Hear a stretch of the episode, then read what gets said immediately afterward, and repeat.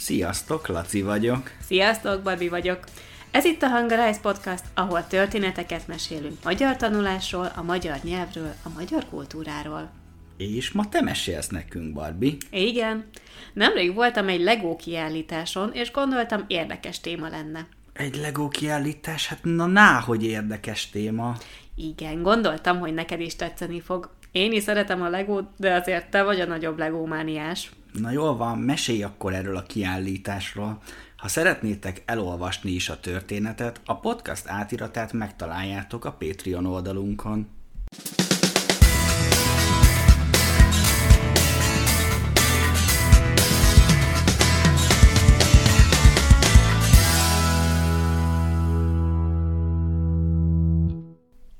Nemrég voltam a férjemmel és a kislányommal egy nagyon érdekes kiállításon. A neve The Art of the Brick. A kiállítás neve magyarul a kocka művészete lenne. Bár szó szerint a brick nem kockát, hanem téglát jelent, magyarul mégis a kocka művészete lenne a jó fordítás, hiszen ez egy Lego kiállítás volt, és a Lego darabjait magyarul kockának nevezzük. A művész Nathan Sawaya korábban ügyvédként dolgozott. Aztán rájött, hogy sokkal jobban érzi magát, amikor a földön ül és szobrokat épít, mint amikor szerződésekről tárgyal. Ezért úgy döntött, karriert vált, és ügyvédből főállású művész lett. Nathan szerint a művészet nagyon fontos az elmének, és szerintem mindegy, hogy mit használunk a művészethez. Festéket, fát vagy valami modern játékot. Ő azért szeret legóból építeni, mert ez mindenki számára elérhető. Nagyon sok gyerek otthonában megtalálható ez a népszerű játék. Az Art of the Brick kiállításon több mint száz műalkotás található, ami összesen több mint egy millió Lego kockából készült. Vannak egyszerű tárgyak is, mint például ceruza, esernyő, papucs, törölköző, de vannak sokkal komplexebb dolgok is.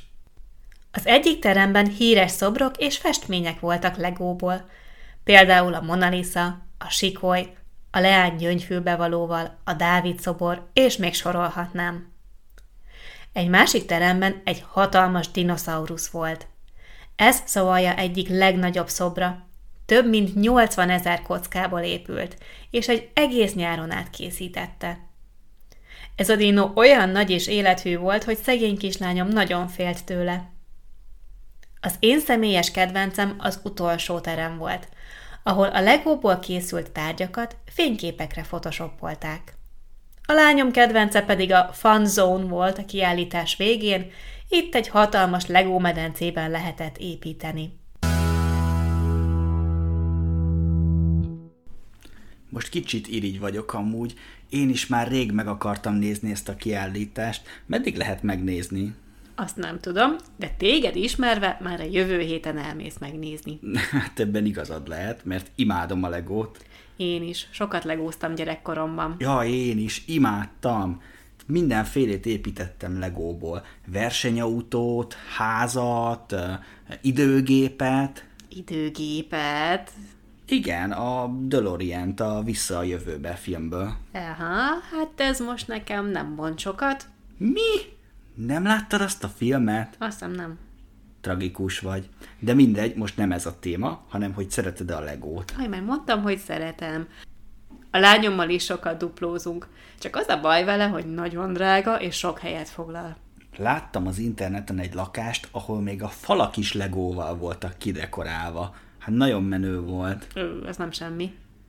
Na, nézzük a szavakat, mert természetesen ebből a sztoriból is kiválasztottunk nektek öt szót. Bizony, ezekkel írunk majd nektek dialógusokat a jövő héten a Daily Dose of Hungarian projektünkben. Nézzünk mindegyikkel egy példát. Vált. Minden évben munkahelyet váltok. Festmény. Picasso festményei nagyon érdekesek. Dinoszaurusz. A T-rex a leghíresebb dinoszaurusz. Alkot. A hobbim a festés, mert imádok alkotni. Épít. Télen imádok hóembert építeni. Köszönjük, hogy ezúttal is meghallgathatok minket, reméljük sok újat tudtunk tanítani. Legközelebb Jaroszláv történetét osztjuk meg veletek arról, hogy miért kezdett el magyarul tanulni. Addig is vigyázzatok magatokra, és tanuljatok velünk magyarul. Sziasztok! Sziasztok!